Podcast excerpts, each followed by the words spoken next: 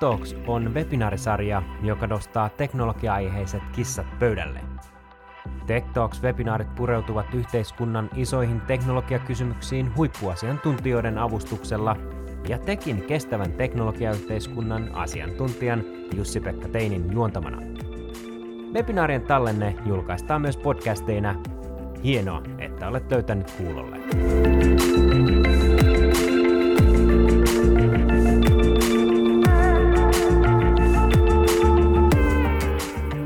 Ja tervetuloa syksyn ensimmäiseen Tech Talksiin. Mä olen Jussi-Pekka Teini Tekistä ja toimin tämän illan keskustelun vetäjänä. Tänään meillä on siis aiheena kiertotaloutta vai kierrätystaloutta, eli keskustellaan siitä, missä kiertotalouden edistyksessä mennään, mihin ollaan menossa ja mihin haluttaisiin mennä. Onko näiden ulottuvuuksien välillä ristiriitoja? Sitä otamme tänään selkoa. Tech Talksissa keskustelemme teknologian perimmäisestä olemuksesta ja yhteiskunnan suurista teknologiakysymyksistä. Pidämme lähetykset mieluusti interaktiivisena live kanssa, joten olit sitten YouTuben, Facebookin tai LinkedInin äärellä, niin laitahan kommenttiboksin kautta viestiä tai kysymyksiä studioon ja me nostetaan niitä sopivissa kohdissa lähetykseen. Käy myös tsekkaamassa aiempien Tech Talksien tallenteet sekä ilmoittautumassa syksyn muihin keskusteluihin osoitteessa tech.fi kautta Tech Talks ja saat suoraan sähköpostiin osallistumislinkit sekä tallenteet.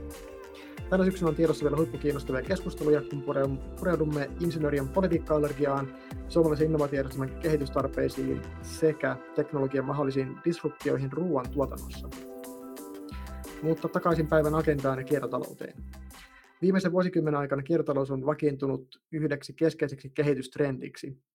Rajallisten resurssien planeetalla tämä kehityssuunta kohti kiertotaloutta on aivan väistämätön. Ainut kysymysmerkki on muutoksen aikajänne.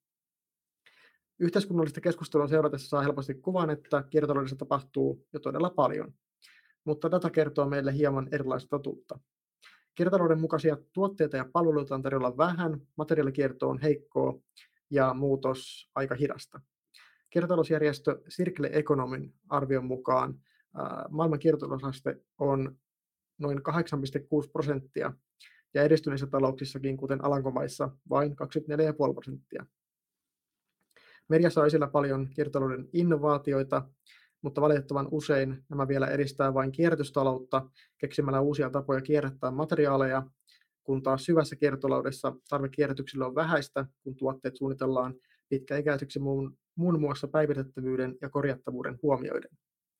Yhteiskunnan infrastruktuurin sekä tuotteiden suunnittelijoina ja rakentajina insinöörien roolia kiertotaloudessa ei voi tarpeeksi korostaa.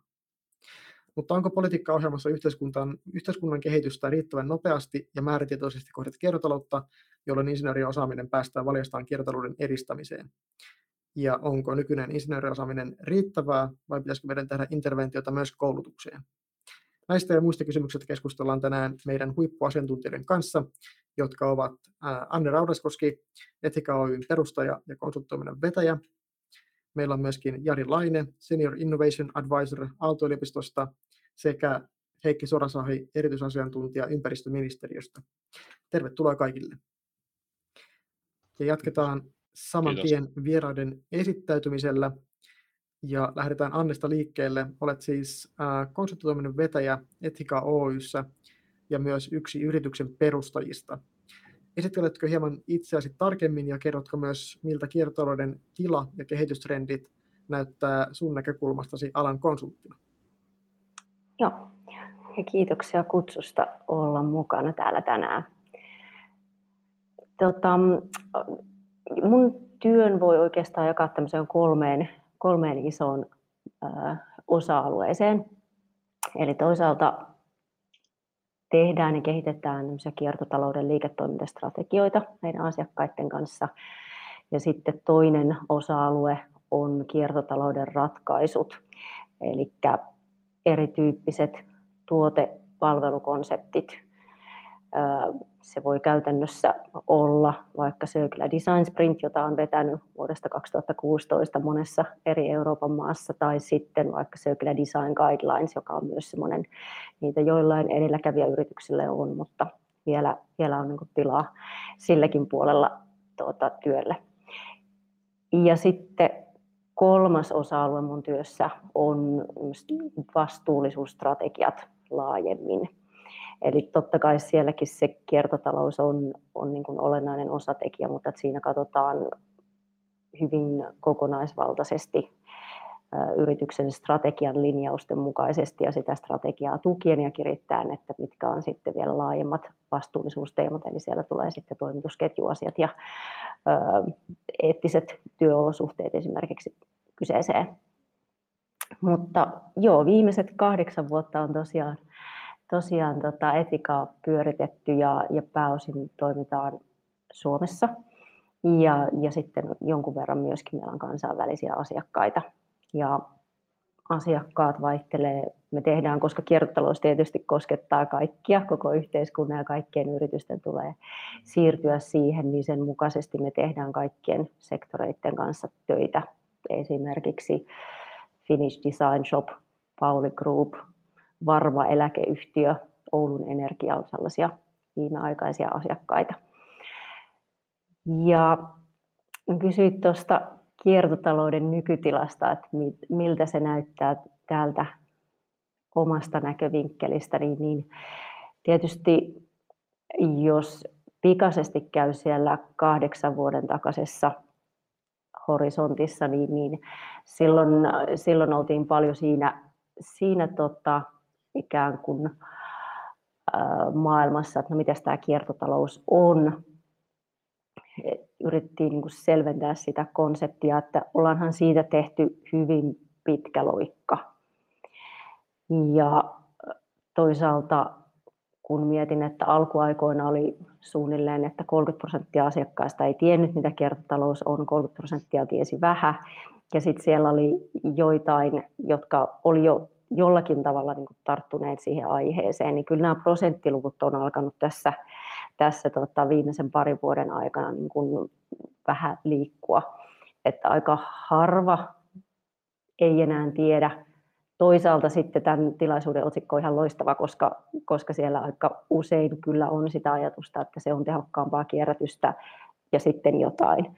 Eli kyllä tässä on, on niin kuin senkin ikään kuin koko sen amebamaisen konseptin ja, ja sen sateenvarjotermin kirkastamiselle on vielä tarvetta. Mutta toisaalta sitten kun me mietitään näitä EU Green Dealia, me mietitään taksonomiaa, joka pärähtää ihan kohta tässä käsille. Odotan henkilökohtaisesti siltä hyvin paljon.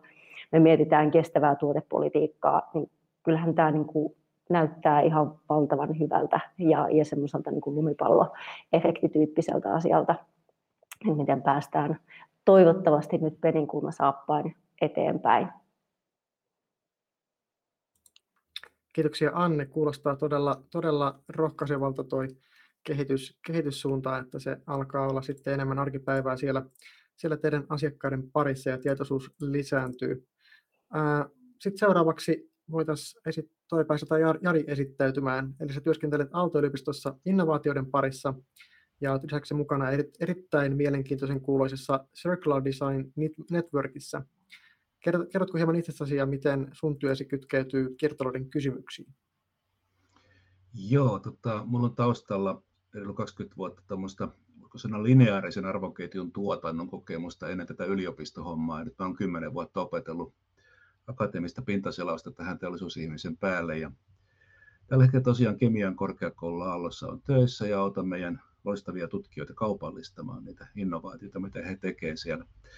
Ja se havainto nyt tähän kiertotalouteen liittyy työn puolesta, että aika monet innovaatiot viime aikoina tuota meidän kemialta liittyy kierrätykseen, ei kiertotalouteen välttämättä, mutta kierrätyksen kautta. Eli toinen klassinen juttu, että insinöörit osaa hyvin kierrättää asioita tehokkaasti eli biopuolen asioita. Siellä on hienoja, hienoja tota, uusiutuvia tekstiilikuituja ja, ja akkumetallien kierrätystä ynnä muuta, parempia teknologioita. Eli aika klassinen tilanne, kierrätys versus kiertotalous. Ja toinen havainto liittyy tähän toisen mainitsemaan sivuhommaan, mikä tässä tuli vähän yllättäen ja pyytämättä, niin tota, tämä ekosysteemi, ZDNet, Suomen Akatemian rahoittama reilu kaksivuotinen hanke, missä on aika iso joukko johtavia tutkimustaloja, VTT, Aalto, GTK, Syke, Luke ja näin poispäin mukana. Ja me tutkitaan siinä datan käyttöä kiertotalouden mahdollistajana tai kiertotaloudessa. Ja nämä kaksi yhteenlaskettuna, mulla on kyllä tullut aikamoisia aha-elämyksiä. Mähän on tämmöinen kiertotalouden diletantti, koska mulla itsellä ei ole sen alan kokemusta tai koulutusta, mä opin tässä käytännössä ja aika moni asia ihmetyttää. Ja tuohon Annen kommentteihin, kun kysyit sitä, että mikä nyt on nykytila, niin tuossa Circle-netissä on tehty aikamoinen kasa haastatteluja yrityksissä ja, ja muilla toimijoilla kunnissa ja kaupungeissa. Ja toista sataa taitaa nyt niitä olla niitä nauhoja jo litteroituna. Ja siinä voisi sanoa samaa kuin Anne, että kyllä aika monet kokee tunnistamansa sanan kiertotalousyrityksissä. Harva sanoo, että en mä yhtään tiedä. Mutta sitten kun menee vähän syvemmälle kysymään, miten sä määrittelisit sen sun bisneksessä ja miten sä itse käytät sitä hyödyksi tai miten teillä sitä tehdään, niin sitten onkin jo ihan eri, eri vastauksia. Eli on toimialoja Suomessa, jotka kokee, että on 150 vuotta ollut jo kiertotaloudessa. Et että varmaan mikä toimiala ja tota, toiset sanoo sitten taas, että ei me oikein voida, kun me ollaan täällä kaukana ja vain pieni osa arvoketjusta on meillä, eikä me voida vaikuttaa asiakkaisiin eikä toimittajiin eikä oikein mihinkään muuhunkaan. Meillä on vain fragmentti tästä, tästä niin kuin ketjusta ja kaikkea siltä väliltä. Että kyllä me sanotaan nyt niin päin, että positiivisesti sanottuna meillä on tosi paljon mahdollisuuksia vielä kiertotaloudessa. Ihan, ihan siitä terminologiastakin vielä lähtien joissakin paikoissa, että mitä se oikeasti tarkoittaa ja onko se sama asia kuin kierrätys.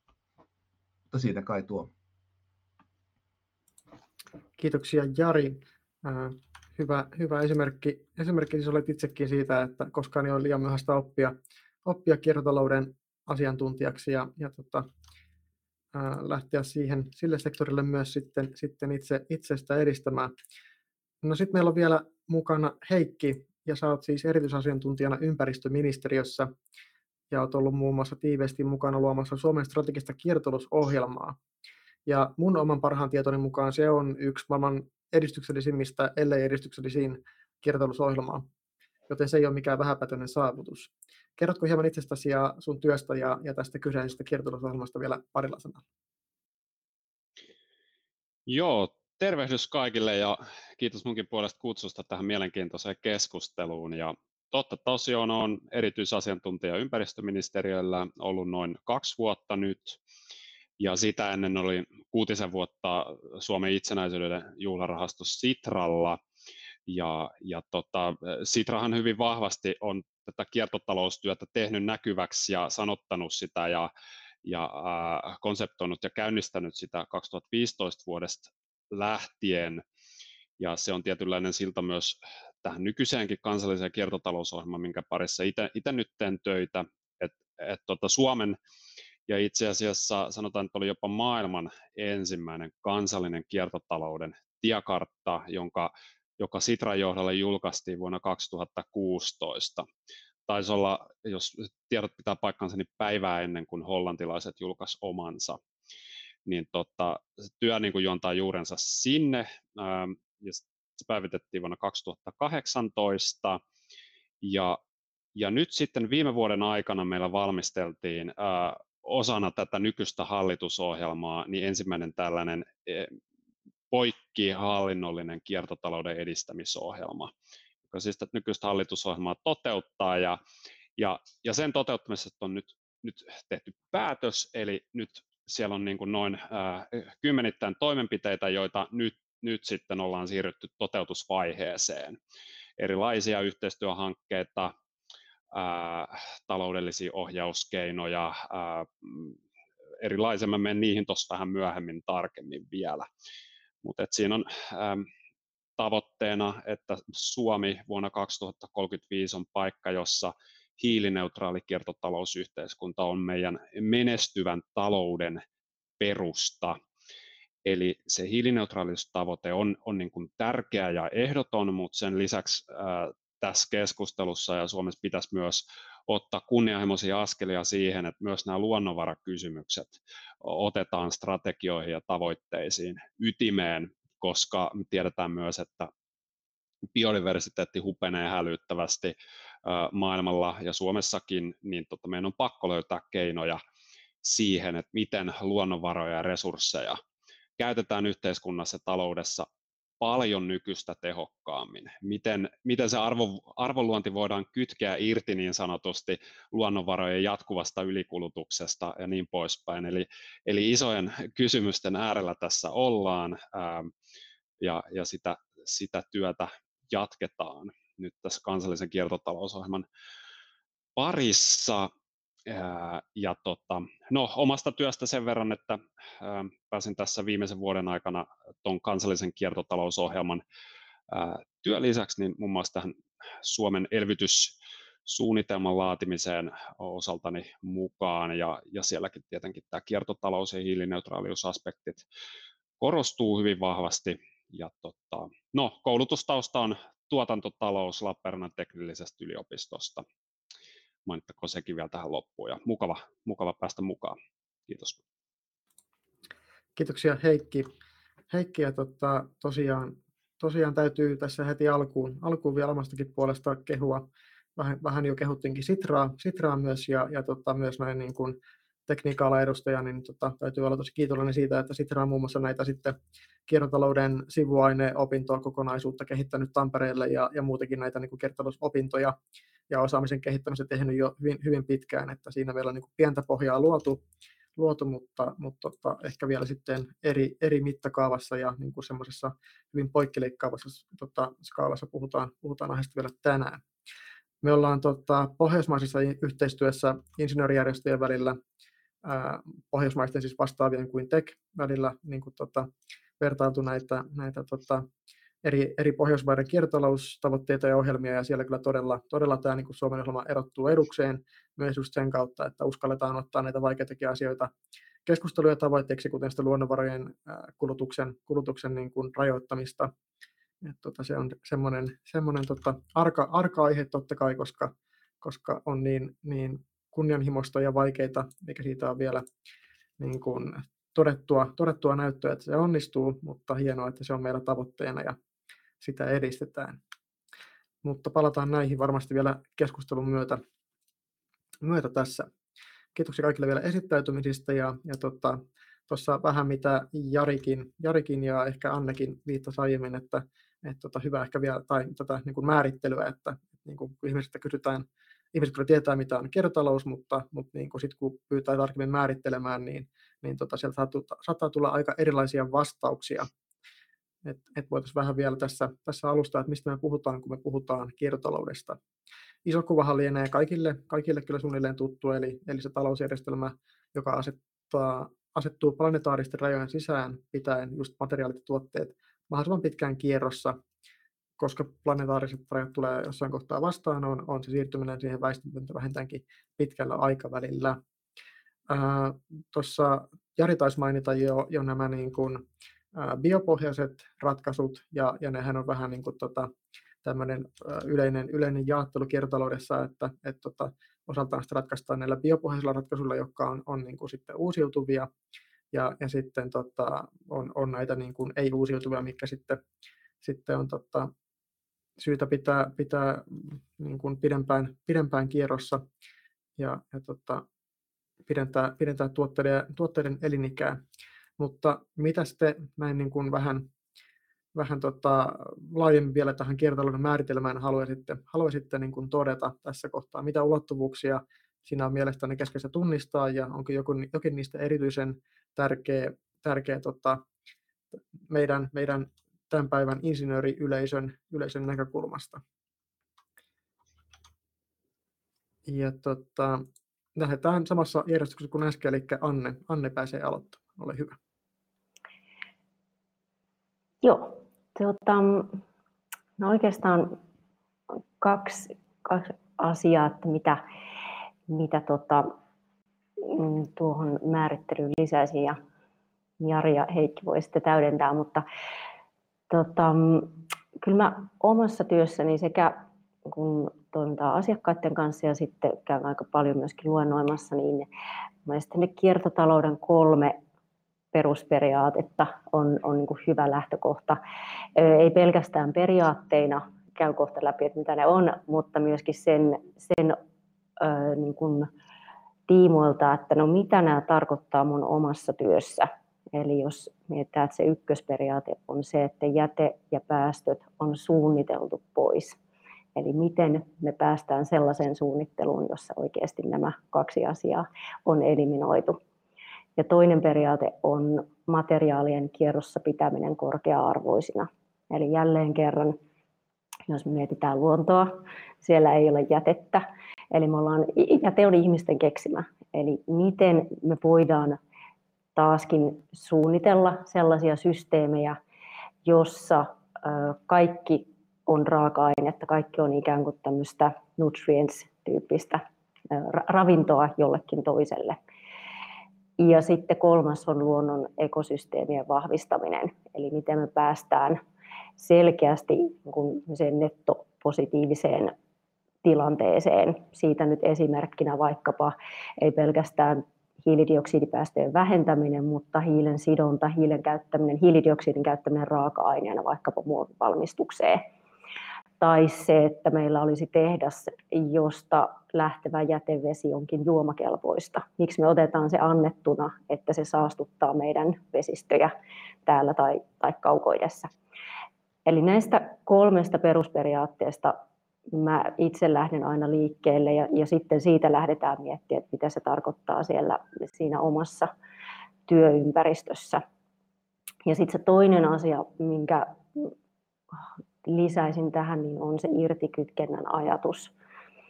Eli kaikki, kun me puhutaan, tietysti kiertotalouden bisnesmallit ja, ja circular designkin alkaa olla aika semmoinen tunnettu ja jossain määrin ehkä trenditermikin, mutta ne kaikki tähtää siihen irtikytkennän ajatukseen. Eli just niin kuin tuossa Heikki aikaisemmin totesi, että millä tavoin kasvun ja hyvinvoinnin luonti irtikytketään neitsyt raaka-aineiden ja luonnon resurssien lisääntyvästä käytöstä. Ja sen irtikytkennän ajatus jälleen kerran sitten, että mitä se tarkoittaa bisneslogiikkana. Niin nämä on sellaisia lisäyksiä, mitkä, mitkä tota, on, on hyvä tuoda. Toki siellä on paljon sitten ekologisia parametreja, toi planeetan rajat on hirveän hyvä, mutta ehkä puhutaan niistä myöskin sitten myöhemmässä vaiheessa ja muut voi täydentää. Kiitoksia Anne ja tota, sitten pääsetään seuraavaksi Jari jatkaan, jatkaan määrittelylistaa. Joo, tota, mä voisin jatkaa semmoisella perusinsinöörimäisellä lisäyksellä, mikä tuossa Ingressissä taitettiin jo mainitakin, että mittaaminen. Eli kun puhutaan, että meillä on joku konsepti, niin kuin tämä kiertotalous, niin ja silloin tavoitteita, niin on tottunut aikaisemmin siihen, että jos on tavoitteita, niin joku mittari, sitten voidaan seurata toteutumista ja tarvittaessa sitten ohjata oikeaan suuntaan. Ja tämmöisenä jälleen, jälleen niin kuin alan dilettanttina. En ole vielä löytänyt semmoisia hyviä mittareita, mihin voisi tarttua. Ja sanoa, että nyt on kiertotalous tapissa tai ei ole ollenkaan tai toi pala ei toimi. Et, et se mittaaminen, mikä tietysti johtaa siihen, että käsitteet ei ole kovin selviä ja sit, mikä johtaa myös siihen, että tai otetaan arvoketjun näkökulma, kun Suomi on kuitenkin lähtökohtaisesti primääriraaka-aineiden viejä ja jalostaja, ja voisiko ikävästi sanoa vähän siellä pulkkipäässä vielä, niin miten ihmeessä me saadaan tämä koko ketju niin kuin haltuun ja mikä on se meidän kontribuutio siinä. Että tämmöisiä, tämmöisiä asioita. Ja ehkä kolmantena vaikeana asiana käsitteellisesti on se, että kun termi sustainability on paljon tutumpia vanhempi kuin tämä kiertotalous. Ja semmoisia raporttejakin kaikki jo julkaisee ihan, ihan rutiininomaisesti yritykset. Ja siellä on tämä sosiaalinen ja eettinen puoli. Tästähän puuttuu se, Eli onko ihan ok sitten kierrättää hyvin se rautaromu vaikka Intiaan jossakin työolosuhteissa, purkaa ne laivat siellä hietikolla, jossa täyttää nämä kiertotalouden normit. Eli vähän niin kuin mietin, että olisiko, olisiko muillekin kuin insinööreillä asia jopa tähän kentälle, sosiologeilla ja, ja lainsäätäjillä. Nämä kolme. Kiitoksia Jari ja sitten viimeisenä pääsee täydentämään Heikki. Joo, kiitos. Ähm, yritetään tätä vielä täydentää ihan, ihan täysin. Kyllä sinänsä yhdyn noihin aiempiin. Aiempi Anne toi hyvin noita niin kuin ylätason periaatteellisia asioita, mitkä, mitkä niin kuin vahvasti linkittyy ää, tähän kiertotalouden ää, käsitteeseen. Ja, ja sitten tot, tottahan toi on, että toi kestävä kehitys on niin kuin, ää, käsitteenä ää, vakiintuneempi ja pitkäikäisempi ja niin kuin tietyllä tavalla ää, kokonaisvaltaisempi, mutta sitten mä näen, että tämä kiertotalous niin selittää nimenomaan liiketoimintaan kannalta sitä, että millaisen, millaisten toimintojen tulisi niin kuin, saada merkittävästi suurempi rooli liiketoiminnassa ja arvonmuodostuksessa, jotta niin kuin, talous siirtyisi kohti kiertotaloutta.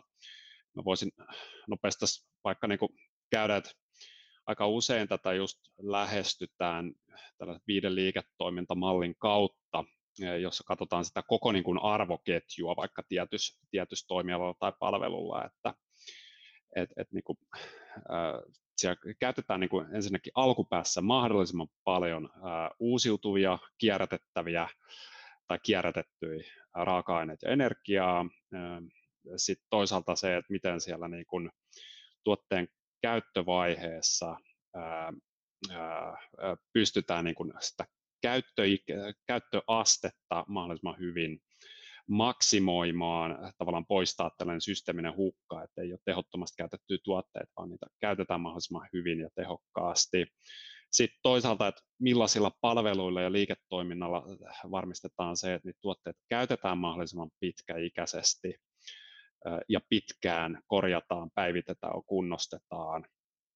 Ja, ja sitten niin kuin, äh, kokonaisvaltaisesti se, että voidaanko tuoda, niin kuin Annekin vähän viittasi noihin uudenlaisiin arvonluontilogiikoihin, niin voidaanko tuoda jotain ihan niin kuin perinteisen tuotemyynnin lisä, lisäksi tällaista niin kuin palvelumyyntiä, tarjotaan suorituskykyä, lopputulosta palvelumallilla, joka huomioi sitten elinkaariset ympäristönäkökulmat paljon paremmin ja, ja yrityksellä on luontaisempi insentiivi sitten myös huolehtia siitä fyysisestä tuotteesta ja materiaalista tuomassa sitä tulovirtaa mahdollisimman pitkään.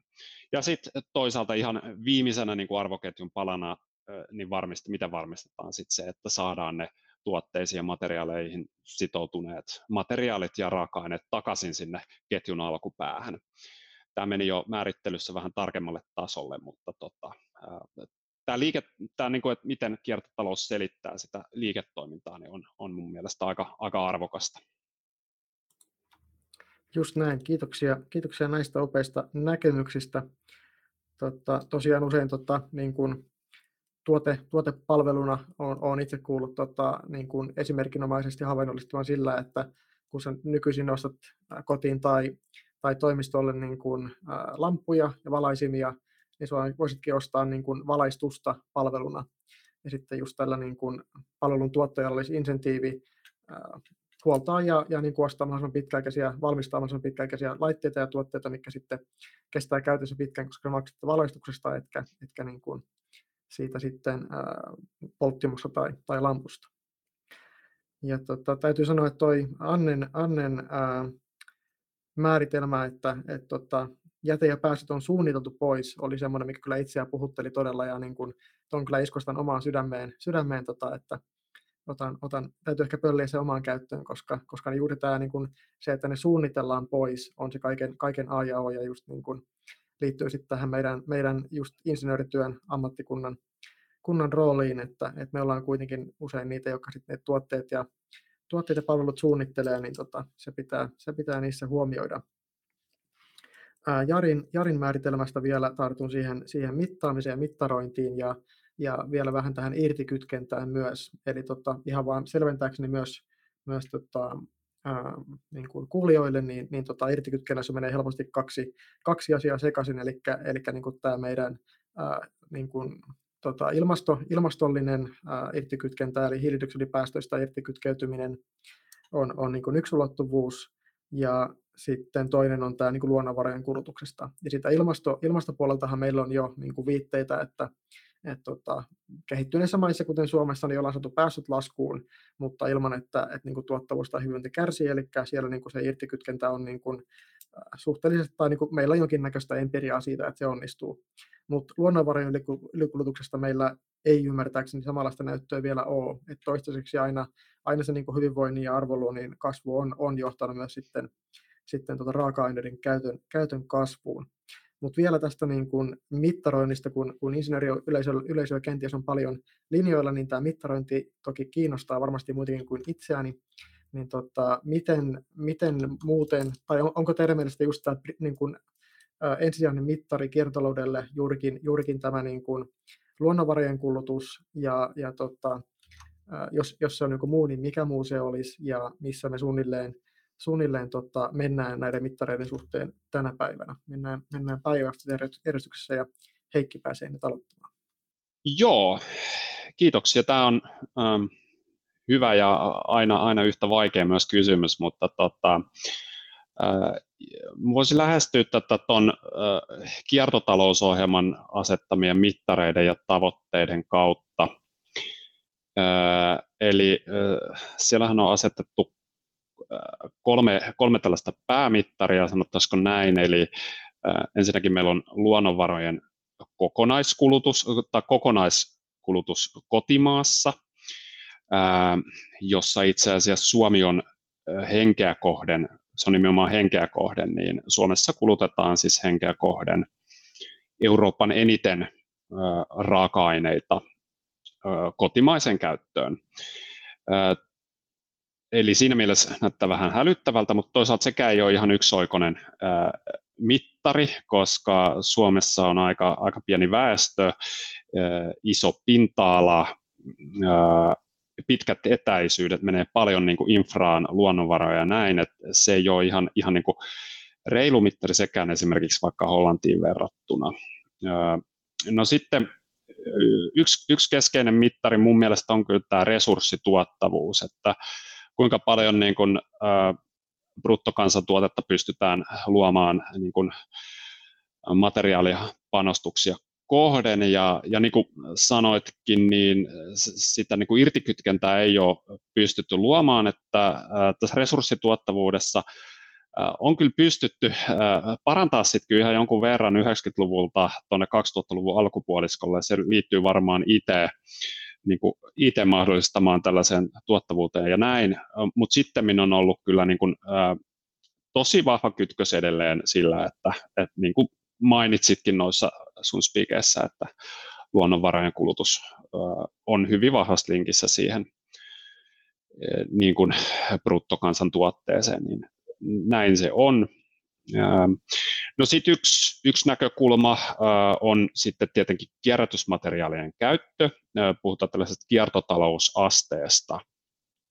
Ja kun mainitsit, että Circle Economin tutkimuksen mukaan maailman kiertotalousaste on noin 8,4 prosenttia, niin EUn keskiarvo vuonna 2017 oli 12 prosenttia, Suomi on 7 prosentissa, että, että siinä ollaan kyllä niin kuin EUn keskiarvon alapuolella, ja, ja toki, toki sitten on niin kuin muunkin tyyppisiä mittareita, että tietenkin ihan perus kierrätys- ja jäte, jätemittarit, niissäkin Suomi itse asiassa taitaa olla keskitasoa heikommin menestyvä.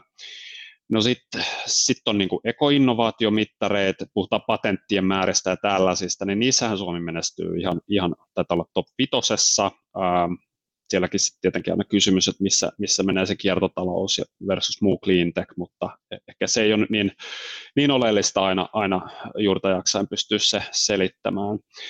No, ähm, siinä varmaan keskeisimpiä mittareita, mitä, äh, mitä niin kuin tässä kiertotalousohjelman puitteissa on tunnistettu. Samalla on kyllä tunnistettu myös se, että nämä mittarit vaatii äh, edelleen niin kuin, äh, paljon kehitystyötä ja, ja niin kuin, että miten se tieto tuotetaan jatkuvasti, luotettavasti, tehokkaasti ilman, että se tulee niin kuin useita vuosia jäljessä, niin siinä on tosi paljon työtä vielä ja, ja tota, ähm, mitäs mulla oli, oli vielä tuossa. Tosiaan tuossa nyt on kysymys, että mistä tietää, että vaikkapa Suomen talous on kiertotalous. Niin tota, joo. No varmaan se on sitten tämä niin kuin, ää, ää, ajatus siitä, että talous, talous kasvaisi, mutta tota, ää, luonnonvarojen käyttö niin kuin, ei, ei kasva sitten samassa suhteessa, niin varmaan siinä on se, se niin kuin ydinajatus sitten, mutta tällaisia ajatuksia. Kiitoksia Heikki. Onko Jarilla tähän täydennettävää? Joo, mä ehkä vaihtaisin näkökulmaa. Toi mittaamisessa, niin jos ajatellaan tätä makrotason mittareita, mitä, mitä Heikki tuossa kertoi, ja niissäkin on pieniä haasteita, vielä isompiakin haasteita määrittelyissä ja laskennassa, niin mä ehkä lähtisin miettimään kuluttajan kautta sitä asiaa, koska me kuluttajat tehdään niitä valintoja päivittäin, mitkä sitten loppujen lopuksi kumuloituu kunnan tasolle ja valtion tasolle ja näkyy sitten siellä makromittareissa. Eli mikrosta tulee makro. Ja se väli yleensä on hähmäinen, koska ei osata vetää kausaliteettia vähän sama kuin vaikkapa mun taloutta ohjattaisiin bruttokansantuotteen tai kansantalouden tuotteen suhteen ja koettaisiin miettiä, mitä mun pitäisi tehdä eri tavalla, että Suomi menestys paremmin tai huonommin. Mä toisin sinne kuluttajalle semmoisia käytännöllisiä keinoja ja mittareita tehdä oikeita valintoja päivittäin. Että jos sä ostat uuden teepaidan, niin sä näkisit vaikka sitä teepaidasta jollain konstilla, että mistä se on tullut ja paljonko se on syödyt erilaisia asioita, luonnonvaroja, uusiutuvia tai uusiutumattomia energiaa, erilaisia kemikaaleja. Olisi ehkä tapa valita pitkäaikaisempia teepaitoja, kestää pidempään ja tämän tyyppisiä asioita. Sekin on ihan riittävän haasteellista, koska ne tuotantoketjut on tosiaan fragmentoituneita Bangladesista Suomeen ja kaikkea siltä väliltä. Että et nämä niin kuin puuttuvat standardit ja normit näiden eri, eri tuoteryhmien ja teollisen segmenttien välillä on yksi haaste, sitä dataa ei vaan saa. Ja miten kuluttaja parka sitten osaa tehdä päivittäisiä oikeita valintoja, kun se ei tiedä, eikä se näe, eikä sillä ole niin kuin sitä mittaristoa, mihin se vertaa, onko tämä teepaita parempi kuin tuo teepaita Toki voi olettaa, että jos on sataisen teepaita, niin se ehkä sitten on laadukkaampi kuin vitosen teepaita, mutta onko se kiertotaloutta, niin en tiedä. Et mä lähtisin, lähtisin mieluummin miettimään pienemmistä palasista sitä elefantin kasaamista ylöspäin, kuin sieltä makrotasolta alaspäin, kun se kausaliteetti on niin tosi vaikea löytää.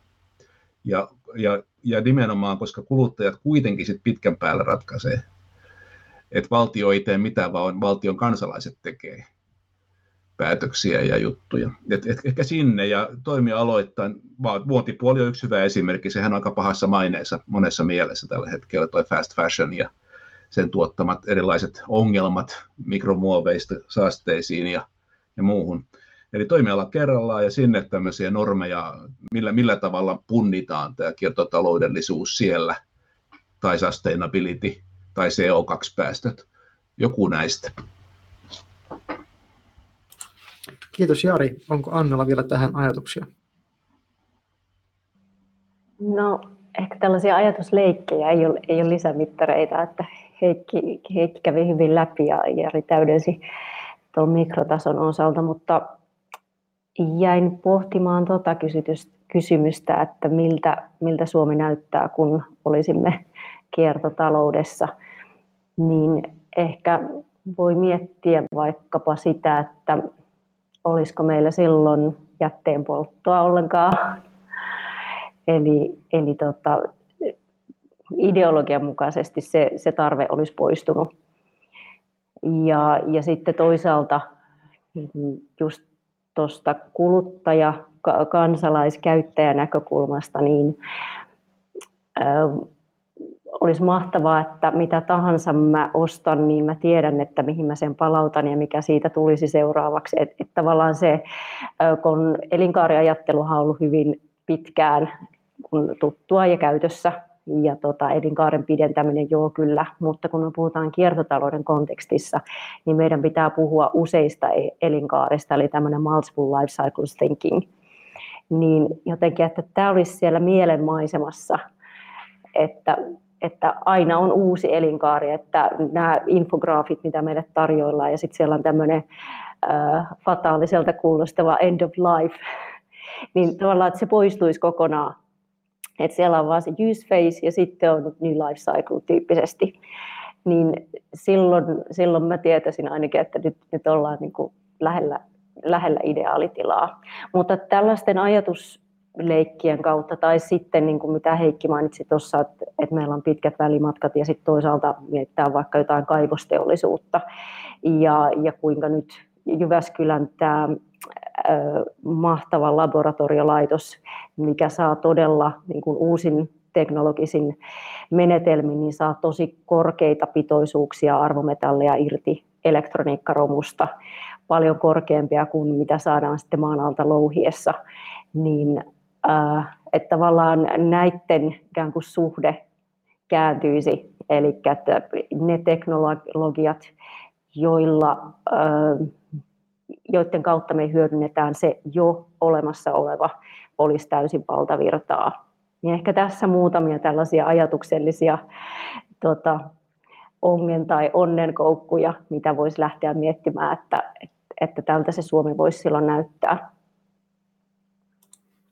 Kiitoksia, mahtavia, mahtavia ajatusleikkejä kieltämättä ja vie tämän just niin kuin sitten ajattelu, ajattelutason ja tavoitetasot tässä taas sitten ihan uudelle, uudelle tasolle, että ihan, ihan upea idea toi ainakin, että niin kuin kuluttajat sitten mihinkä, mikä sen niin kuin ostetun tuotteen sitten se seuraava, seuraava niin kuin elinkaari, elinkaari on jo valmiiksi. Jätteenpoltto on tosiaan, tosiaan har, harmillinen, harmillinen ilmiö tänä päivänä ja myös meillä on ehkä tämmöisiä pieniä, pieniä vielä niin kuin ristiin kytkeytyviä dubioita, että se jätteenpolttohan on suorastaan haluttua, haluttua nyt tota, päästövähennyksiä tavoittelevassa EU-ssa, jossa se määritellään sitten kuitenkin, kuitenkin tota päästöttömäksi energiantuotannoksi, niin meillä on suorastaan insentiivit polttaa, polttaa jätettä, niin tota, tämmöiset ristiinkytkeytyt varmaan tunnistaa ja, ja sieltä poistaa. Jarin, Jarin kanssa toi kuluttajan näkökulma oli, oli tota, tosi mielenkiintoinen ja tosiaan vaatii sitten sitä dataa ja sen hyödyntämistä ihan eri tavalla tavalla, että tota, kytkeytyy just siihen, että miten, miten tämä niin digitalisaatio on sitten todella keskeisessä roolissa tässä, tässä niin kuin kiertotalouden edistämisessä, ja siitä puhutaan hirveän paljon, mutta siitä ehkä ymmärretään, tai niin kuin, ää, puhutaan abstraktion tasolla tosi paljon, mutta tota, ehkä ymmärretään vielä, vielä suhteellisen vähän, mitä se käytännössä voisi tarkoittaa. Ehkä osin sen takia just, kun meillä ei niitä palvelumalleja vielä, vielä ihan, ihan täysin ole. Mutta tota, loistavia, loistavia ajatuksia ja, ja tota, ää, palataan, palataan kenties vielä myöhemmin näihin. Mutta tota, joo, tosiaan tässä nyt vähän, vähän näitä niin kuin kiertotalouslukuja käytiin, käytiin laajemminkin ja tosiaan, tosiaan että niin kuin Suomen kiertotalousaste oli, oli sitten vielä niin kuin sen EUn keskiarvon alle, niin kuin Heikki toi, toi esille. Ja, ja tosiaan niin kuin ei ole ainut edistynyt talous, missä, missä näin on, että, että niin kuin ollaan jopa sen maailman keskiarvon sitten alla, alla hieman. Ja ehkä ylipäätään niin kuin, ää, se, mikä, mikä tässä nyt on niin kuin hyvä, hyvä jotenkin tunnistaa, tämänkin, tämänkin jo meidän tähän keskustelun perusteella on se, että, että tota, niin kuin tämä nykytila on vielä aika niin kuin maltillinen, jos, jos niin kuin lievästi ilmaisee sen suhteen, että kuinka paljon me kiertotaloutta oikeasti toteutetaan siellä, siellä meidän yhteiskunnassa ja arjessa, arjessa että se on vielä aika, aika niin kuin olematonta usein, usein ja näin. Mutta tota, tulevaisuudessahan on, niin kuin, näyttäisi olevan parempaa, niin kuin on tuotu jo tässä esille, niin tämä Suomen kiertotalousohjelma, mutta sitten myös nämä EUn, EUn ohjelmat ja muut.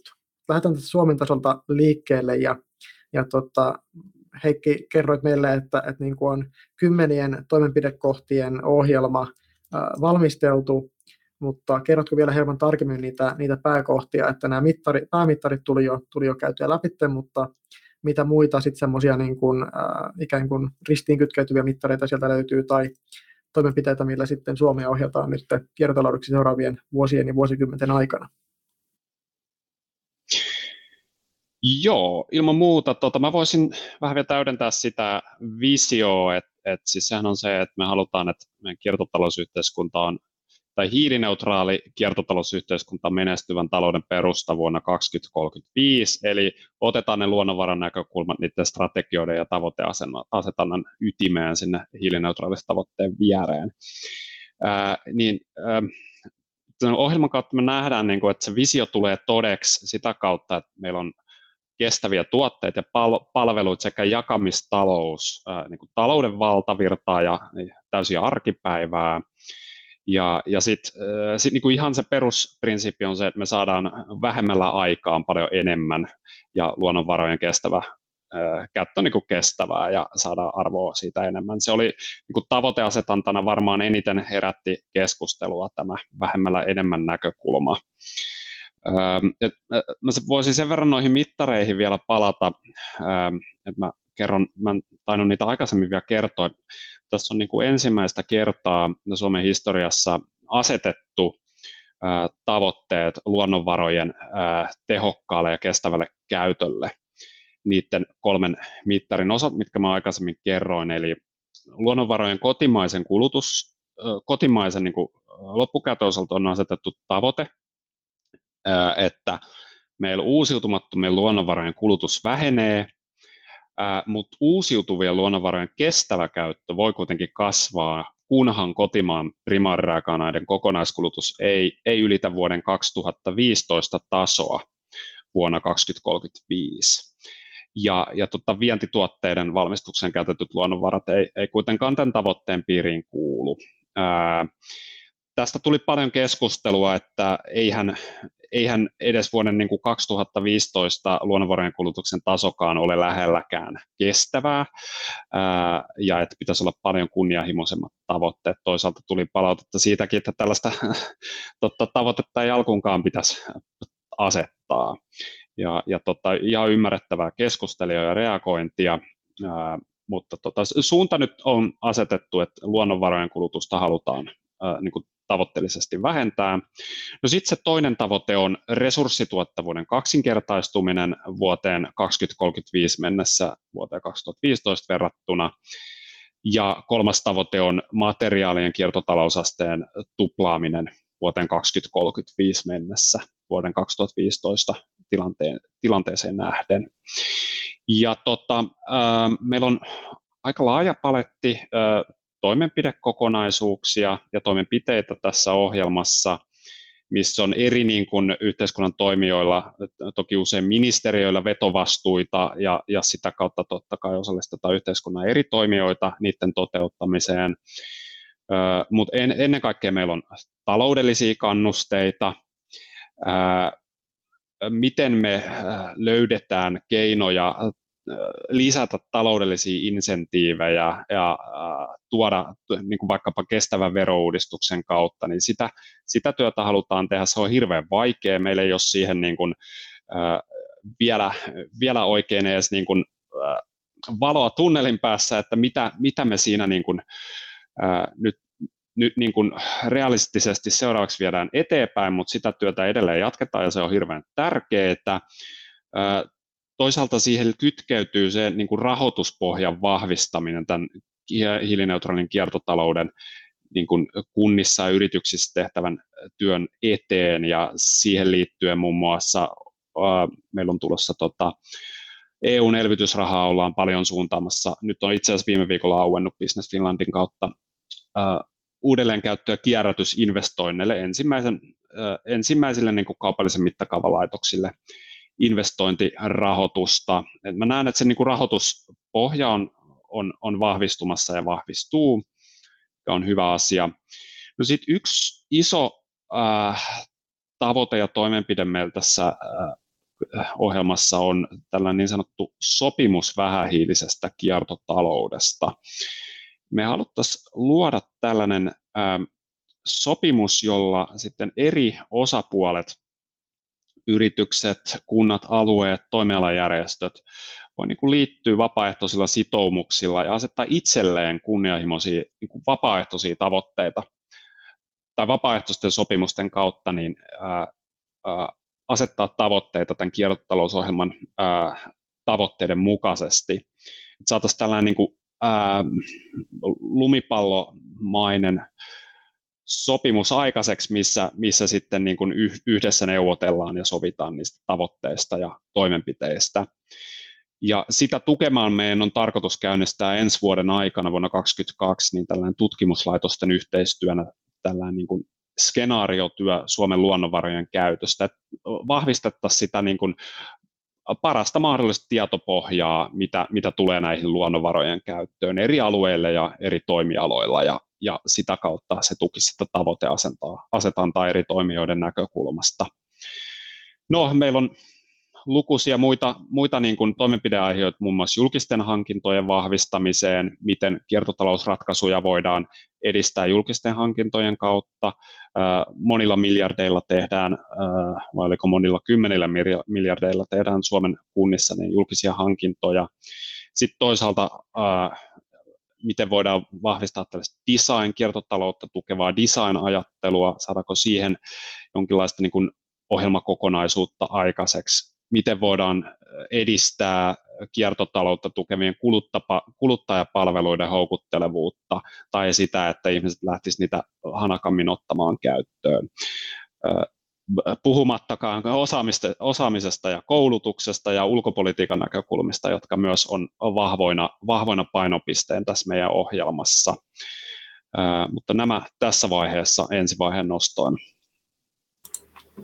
Kiitoksia Heikki, teillä kyllä riittää, riittää hommaa seuraavaksi vuodeksi siellä ympäristöministeriössä ja toki poikki, poikki hallinnollisella ohjelmana totta kai sitten muillakin ministeriöillä, mutta toivotaan todella, että nämä kaikki, kaikki tästä etenee. Mites Jari, äh, mitäs tämä, onko, onko tämä Suomen ohjelma vielä, vielä näkynyt yliopiston tai tutkimuslaitoksien yhteistyöverkostojen verkoston tota, arjessa, arjessa mitenkään? On se läpikäyty ja luettu, että mäkin tuossa pariin kertaa tänä aamuna viimeksi virkistin muistia, niin mitä siellä sanotaan, ja sehän on tosi, tosi hieno. Öö, miten se nyt sanoisi, tällaisten tota, hyvin muotoiltujen ylätason dokumenttien, tiekarttojen haastehan tahtoo yleiselläkin tasolla olla se, että miten ne saadaan sitten sinne siirtymään sinne konkretiaan ja toimintaan. Ja tässä ei ehkä välittömästi ole nähtävissä sellaista niin kuin voimakasta pyrähdystä, mutta sen suuntaisia asioita toki tapahtuu koko ajan. On ennenkin tätä tiekarttaa tapahtunut, että että en, en ole nähnyt välitöntä vaikutusta yliopiston kampuksella tai alueella, mutta toki meidän strategiat ovat jo aikaisemmin tukeneet tätä suuntaa, että, että ovat samansuuntaisia ja sikäli on hyvä juttu, että ne ole eri suuntaisia. Ja ehkä, ehkä mä tuossa miettisin, mikä on niin kuin yliopiston tai meidän, meidän tapauksessa Suomenkin rooli maailmanlaajuisesti, kun tuu takaisin siihen haasteeseen, että me ollaan aika pieni kuitenkin ja nämä arvoketjut on pääosin muualla, mitkä vaikuttaa tähän ja mittaaminen on vaikeaa ja nyt tullaan tähän insinööriosaamiseen. Mä siihen suunnitteluosaamiseen mä panostaisin, eli Design for Circular Economy. Se on, se on se juttu, mitä voitaisiin varmaan viedäkin, sitä osaamista, miten sitä koulutetaan. Esimerkkinä nyt heitä vaikka, tunnen nyt muutaman tapauksen meidän alueelta, niin tämä muoti. Meillä on tällaisia poikki, poikki tota, koulujen meneviä ohjelmia, muutamia pilotteja, ja Chem Arts on yksi tällainen, jossa meidän kemian korkeakoulu ja meidän Arts and Design, eli muotoilun ja taiteen koulu, yhdistää opiskelijaresursseja ja opettajaresursseja samoissa tiloissa törmäyttämällä niitä, tekemään siis parempia, kestävämpiä mm, muotituotteita, vaatteita. Ja se on tuonut hyvin esille sen, että se on mahdollista yhdistää kaksi hyvin erilaista aluetta, kemiatekniikka, joka on aika tämmöinen perusinsinöörijuttu, käännellään molekyylejä koeputkessa eri asentoihin, ja sitten hyvin taiteellinen luova porukka, ja pystyy ihan hienosti toimimaan yhdessä. Ja mä luulen, että tämä on se trendi, että me mennään koulutuksessakin, tämä hyppää varmaan jo seuraaviin kysymyksiin, vastaa siihen silti. Eli poikkitieteellisyyttä tarvitaan ja suunnitteluosaamisessa erityisesti. Tekstiilialueellahan iso, yksi iso haaste monen muun joukossa on se, että kun me ostetaan vaatteita niin niissä ei koskaan yleensä ole vain yhtä materiaalia. Et varsinkin tämmöinen vanhempi mies ostaa farkut ja siellä on aina elastaan ja puuvillan lisäksi, että se mahtuu mun vyötärölle ja joustaa mukavasti. Ja se on pirullinen, kun se on petrokemian tuotetta ja se on vaikea erotella sieltä puuvillasta ja kierrättää. Eli, eli suunnittelemalla sellaisia farkkuja, jotka on yhdestä tiedystä materiaalista käyttämällä siihen hienoja suomalaisia luonnonvärejä, sen indikosiasta, mitä muuten näitä löytyy, sinisiä ihan kauniita, niin tämän tyyppiset asiat, se suunnitteluosaaminen, se on kaiken avain. Jos se suunnitellaan metsän pieleen, niin sitä on tosi vaikea niin mitenkään jatkaa sen käyttöikää tai korjata tai kierrättää tai tehdä yhtään mitään sille. Eli tämä varmaan pätee muuallekin kuin tekstiileihin. Voisin kuvitella, että ihan koneen, koneen suunnittelusta tuonne matkapuhelimiin, niin sama juttu autoihin. Että kun ne valinnat tehdään fiksusti. Mä, mä nostaisin tässä niin kuin meidän koulutuksen eduksi tämän, tämän tämmöisen Design for Circular Economy-tyyppisen ohjelman rakentamisen, sen tukemisen ja viemisen ulkomaillekin. Kiitoksia Jari. Ihan takulla, takulla on näin, että, että tota, se ää, poikkitieteellinen monitieteellinen yhteistyö on tässä, tässä ihan avain, että sikäli kun meidän insinöörien pitäisi suunnitella sellaisia tuotteita ja laitteita ja ää, palveluita, mikä, mikä sitten on niin kuin tosi pitkäikäisessä käytössä ja niillä on niin kuin korjat, ihmiset haluaisivat käyttää niitä niin pitkään, että että niitä korjataan ja päivitetään, niin sehän vaatii sen, että se niin kuin suunnittelu, ää, niin kuin semmoinen niin kuin muotoilu, muotoilu on myös niin hyvää, että, että ehdottomasti tarvitaan poikitieteellistä yhteistyötä, yhteistyötä tässä kyllä. Ja tosiaan näistä niin kuin suunnittelun roolista ää, tässä niin kuin arvoketjussa, ympäristövaikutuksista arvoketjussa, niin, niin tota, Euroopan komissio ainakin käyttää usein tämmöistä, tämmöistä lukua että 80 prosenttia ää, tuotteen, tuotteen tota, ympäristövaikutuksista ää, niin kuin tulee sitä, tai määritellään siinä suunnitteluvaiheessa. Että se on todellakin niin kuin aivan, aivan avain tässä. No vielä sitten Anne, Anne tota, onko tämä Suomen ohjelma realisoitunut mitenkään teidän, teidän arjessa siellä, siellä tota, ää, kun, kun kiertotalousasioissa konsultoitte, niin onko, onko näkynyt tähän mennessä tai odotatteko sen näkyvän sitten jo tässä niin kuin, lähivuosina? Kyllä se on näkynyt ja ehkä tässä kohtaa, jos, jos mahdollista, niin haluaisin lyhyen tarinan kertoa historiasta, koska, koska tota, se vastaa osittain myöskin tähän, tähän sun kysymykseen. Mutta tota, vuosi oli 2014 ja me oltiin ihan Etika alkutaipaleella ja mä soitin PTT-tutkimusprofessori Ali Harlinille ja, ja sanoin, että kun meillä on tämmöinen ekosysteemiajatus, että pitäisi jotenkin tätä kiertotaloutta edistää niin kuin ekosysteemin kautta. Ja sitten Ali oli ajamassa jossain Paimion lähettyvillä ja sanoi, että nyt tuli oivallus, meinasin ajaa ojaan.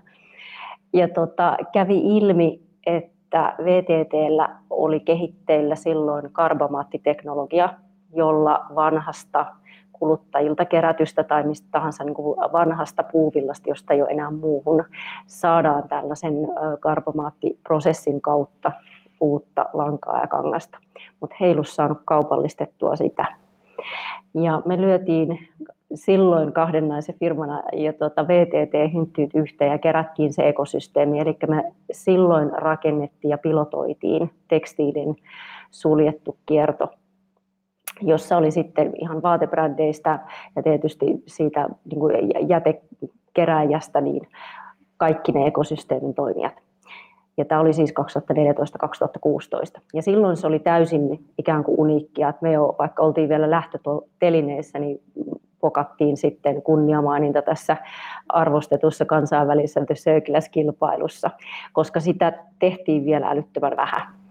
No, kun kelataan eteenpäin, niin tuota, sieltähän syntyi sitten spin-offina tällainen yritys kuin Infinity Fiber, josta joku on ehkä saattanut kuulla jotain, joka perustuu tälle nimenomaiselle karbomaattiteknologian hyödyntämiselle. Ja, ja nyt äh, Infinity Fiberista saa lähes päivittäin lukea uutisia, että ne on saanut tällaisia brändejä, kuten vaikka Adidas tai Levis tai H&M mukaan tähän.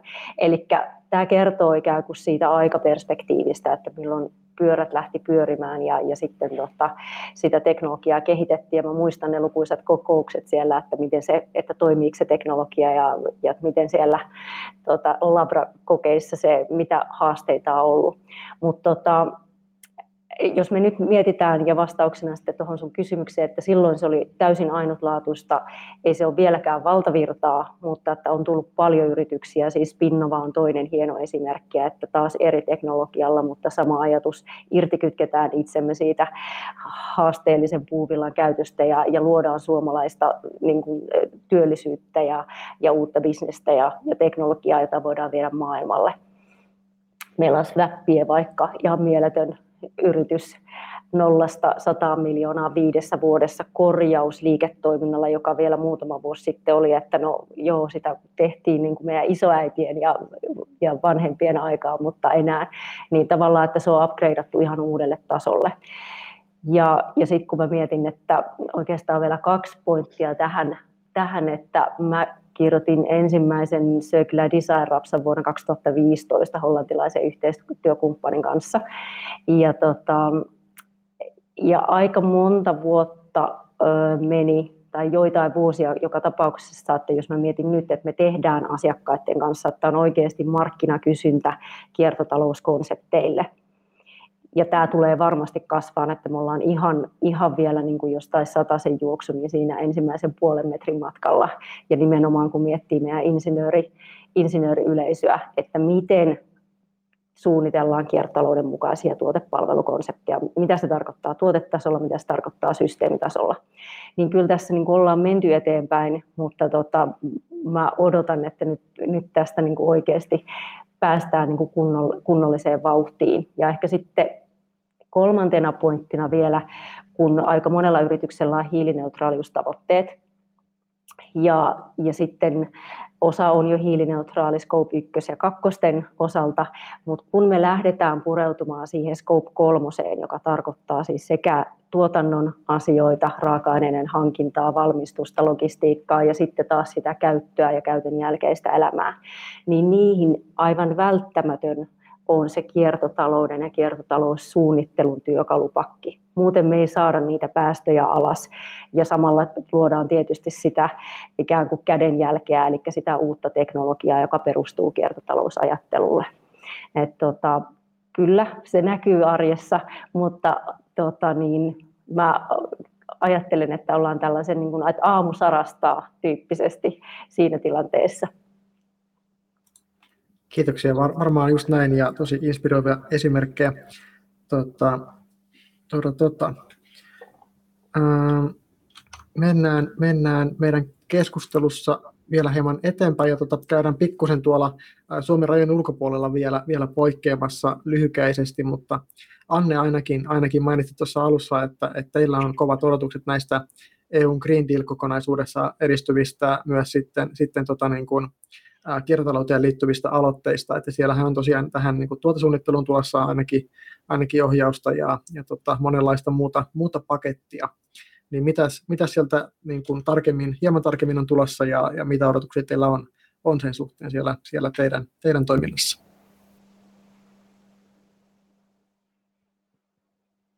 Aloitanko minä vai Heikki? Meksä Heikki?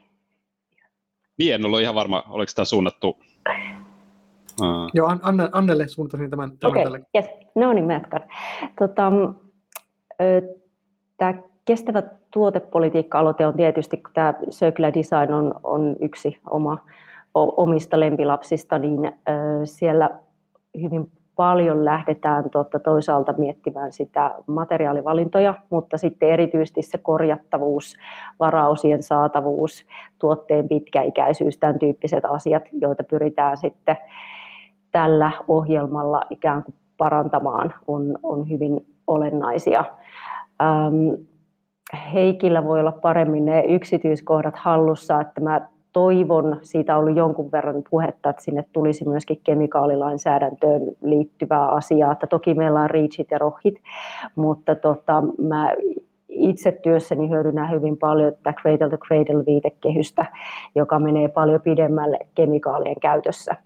Ja, ja se on tietysti niin kuin olennaista ymmärtää, että mitä kemikaaleja, mitkä on turvallisia ja terveellisiä oikeasti kaikille eliöille tai elollisille olennoille ja luonnolle, koska kun me puhutaan niistä useista elinkaarista, niin silloin se vaarallinen kemikaali ei haidu savuna ilmaan, vaan se joko kumuloituu sinne maaperään tai sitten meihin itseen, itseemme ja, ja eläimiin. Mm, tota, mutta se on sellainen, että nyt tuosta esimerkiksi tekstiilipuolesta lokakuussa käsittääkseni tulossa tarkemman tason. Meillä on aika paljon paljon noita tekstiilipuolen ja huonekaluteollisuuden asiakkaita, joten sitä odotetaan niin kuin hyvin innolla, mutta toisaalta se taksonomia tämmöisenä isona, koska sitten me tehdään myös paljon rakennusalan kanssa töitä. Ja, ja tota se, että rahan hinta sidotaan sen hankkeen kestävyyskriteereihin, niin mielestäni aivan mieletöntä, ihan mahtava aloite, että nyt, nyt ollaan niin kuin asian ytimessä. Että tota, ja että siellä on myöskin selkeät kriteerit. Toki niitä voi aina keskustella, että onko ne riittäviä, mutta että siellä on ne kuusi eri painopistealuetta, siellä on se do no significant harm periaate, niin tota, kyllä näillä päästään niin kuin hyvin, hyvin kirittämään tätä toimintaa. Joo, ehdottomasti mekin odotetaan kielipitkällä tuota taksonomian, taksonomian niin kuin tule, tulemista ja se, että sitten niin kuin vivuttaa sitä rahoitusta sinne, sinne yhä enemmän näihin kestäviin, kestäviin kohteisiin. Mutta tota, Heikki, haluatko sä vielä täydentää tätä EUn, EUn kokonaisuutta lyhyesti? Joo, tota voin täydentää. Sieltähän on tosiaan julkaistu tämä, oliko se nyt, nyt menee ehkä vuodet sekaisin, taisi olla viime vuonna, kun julkaistiin toi uusin kiertotalouden toimintasuunnitelma EUn osalta, ja siellä on niin kuin, tosi iso kokonaisuus, on tämä jo mainittu kestävä tuotepolitiikka, ja, ja se tar- tarkoittaa niin kuin sitä, että tuoda niin kuin tällaisia ekodesign-tyyppisiä asioita. Tähän astihan niitä on ollut esimerkiksi vaikkapa energiaa käyttäville laitteille, esimerkiksi energiatehokkuus, luokittelu ja tällaiset mutta niitä tulee paljon enemmän niin kuin muihin tuoteryhmiin niin kuin, ää, näitä kestävyysperiaatteita, ää, takuasioita ja niin poispäin. Ää, puhutaan kuluttajien roolien vahvistamisesta lisäämällä niin kuin korjauttamisoikeus kuluttajalainsäädäntöön, eli niitä tuotteita pitää pystyä niin korjaamaan paljon paremmin. E, sit korjaamisesta ja niistä tuotteista ylipäätänsä pitää niin tarjota merkityksellistä tietoa varaosien saatavuudesta, korjaamisen ohjekirjoista. Se niin korjaaminen pitää tehdä helpoksi mahdolliseksi kolmansille osapuolille. Tämän tyyppisiä asioita siihen niin kestävään tuotepolitiikkaan kuuluu. Meillä ei ole niin niistä vielä tarkemmin EUlta niitä varsinaisia ehdotuksia pöydällä. että ne, mä olen ymmärtänyt, niitä olisi tässä nyt vuoden lopussa tai ensi alkuvuonna tulossa sit niin kuin jäsenmaiden kommentoitavaksi, jolloin me sitten ymmärretään tarkemmin niistä sisällöistä. Näiden aikaisempien kohtien lisäksi siellä olisi niin kuin yksi, yksi ajatus on niin kuin tällaiset vihreät väittämät, että jos yritys käyttää vihreiden, vihreitä argumentteja markkinoinnissaan, niin voi olla, että tulee pakollinen tai vapaaehtoinen velvoite ja sitten niin kuin, todentaa ne vihreät väittämät jollain niin kuin tietyillä metodeilla, että ne ei ole ihan tuulesta temmattuja. Sitten voi tulla lisäksi ää, kriteerejä, yhteisiä kriteerejä kiertotaloutta ja vihreitä ää, tavoitteet edistäville julkisille hankinnoille. No sitten siellä on totta kai näitä ihan perus jäte- ja kierrätystavoitteita, jotka on sitovia EU-maille. Ja tota, ää, näiden lisäksi on toki niin kuin kiertotalouden toimintasuunnitelman lisäksi valmisteilla nämä niin kuin omat strategiansa tekstiileille, ruoan arvoketjulle, rakennetulle ympäristölle, liikennejärjestelmälle, ja ne kaikki niin kuin sisältää kyllä laajamittaisesti myös kiertotaloutta tukevia toimenpiteitä. Ja tuo taksonomia on ihan mahtava nosto, ja odotan myös itse kanssa sitä kovasti, että tähän mennessähän taloudessa tai rahoituslaitoksilla on ollut maailmassa yli, yli, onko yli 200 erilaista tapaa luokitella e, vihreitä, vihreitä ja vastuullisia sijoituksia.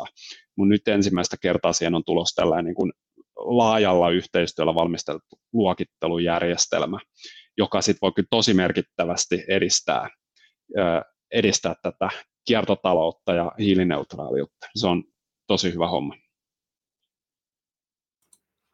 Kiitoksia Heikki, mahtavaa, että me saadaan EUlta sitten tässä, tässä tota, tämmöistä huomattavaa, huomattavaa vetoapua tähän tota, ää, sitten Suomenkin, Suomenkin tavoitteiden edistämiseen varmasti sillä, että, että sieltä tulee tämmöistä ohjaavaa lainsäädäntöä, mikä sitten tukee, tukee meidänkin omia tavoitteita. Mutta hypätään tästä vielä, vielä tota, ää, viimeiseen osioon, eli, eli katsotaan sitten vielä tähän meidän insinöörikuntaan hieman tarkemmin, eli nyt tähän mennessä ollaan, ollaan ehkä niin keskustelussa todettu, että että niin kuin kiertotalous on, on niin kuin pakostakin tulossa. Se ei vielä ole hirveän, hirveän niin kuin valtavirtaa, tai, tai sikäli kun se on, on niin kuin, toimintaa on, niin se painottuu enemmän sinne kierrätyksen puolelle, mutta sitten kun katsotaan vähän eteenpäin, niin sekä Suomessa että EU:ssa ollaan, ollaan tekemässä paljon toimia, mikä tätä edistää, edistää mutta semmoinen asia, mikä, missä me tekissä ollaan oltu vähän huolissaan, on se, että, että niin kuin, tuossa oikeastaan Jari on tuonut, tuonut omankin kokemuksensa kautta esille, että, että niin kuin on ollut aiemmin lineaarisen talouden palveluksessa ja on saanut sitten paljon oivalluksia, kun on siirtynyt katsomaan kiertotaloutta tarkemmin, mutta niin kuin meillä on aika iso just ammattikunta, jolle tämä kiertotalous on ehkä aika vieras asia, että et meidän, meidän tota, ammattikunta on, on kouluttautunut ää, niin kuin lineaariseen talouteen ja ajattelumallit tätä koulutuksesta on, pohjautuu siihen, että meillä on semmoinen take, make, waste ajattelu, eli, eli niin kuin, ei, ei ole kiertävä, vaan, vaan tota täysin lineaarinen, lineaarinen ajattelumalli. Niin tota, onko teillä jotakin näkemyksiä siihen, että, että tota, miten meidän pitäisi tekniikalan korkeakoulutuksessa kenties, kenties sekä, sekä niin kuin, ää, tämä tutkintokoulutus, eli kun nyt uudet opiskelijat lähtee korkeakouluun, niin sen, sen huomioiden, mutta sitten myös tämä niin kuin ammattikunnan täydennyskoulutus, että ne, jotka on jo työmarkkinoilla ollut kenties jo pitkään, niin miten saataisiin ne, ne niin kuin, ää, kans valeistettua tähän kiertotalouden edistämiseen siinä kohtaa sitten, kun tätä lähdetään kunnianhimoisemmin oikeasti poliittisesti edistämään. Et, että miten, miten voitaisiin huolehtia, hu, niin kuin pitää huolta siitä, että, että ainakaan osaaminen ei muodosta sitten pullonkaulaa kaula tässä siirtymässä. Jari, Jari tästä heittikin jo pari ajatusta, mutta onko, onko sulla vielä muita täydentäviä siihen? No oikeastaan sama ajatus vähän kerrattuna, eli jos ajatellaan perusopintoja yliopistotasolla, niin kandikursseilla varmaan olisi syytä olla jo tämmöiset perusasiat vähän läpi linjan, eli on sama että se lukee sitten kemiaa tai tutalle tai, tai sähkölle, niin pitäisi olla kiertotaloudet ja sustainability halussa käsitetasolla, miten ne suurin piirtein tarkoittaa ja miten ne tarkoittaa todennäköisesti sun alalas erityisesti. Ja mä kyllä kannustaisin tämmöiseen poikkidisciplinäärisiin, vaikka mä tiedän, että ne on hallinnollisesti tosi vaikeita, että kenen projektinumerolle sä pistät rahaa milloinkin mistäkin ja kuka tämän maksaa ja näin, niin ehkä siihen vaan kannattaisi vielä enemmän panostaa, että meillä olisi tämmöisiä, voisi poimia niitä opintoja sieltä suunnalta, mitä sitten tarvitsee. Et, mä en ehkä usko ihan tällaisiin niin räätälöityihin kiertotalousdiplomi-insinööri linjoihin, kun ne on niin monimutkaisia, systeemisiä ja moni, moniteknologisia ratkaisuja, mutta siihen prinsiippeihin, että mitä tämä tarkoittaa, miten tällä alueella tyypillisesti voitaisiin tehdä, ja sitten olisi mahdollisuus valita sieltä paletista opintoja meiltä vaikka aika joustavasti.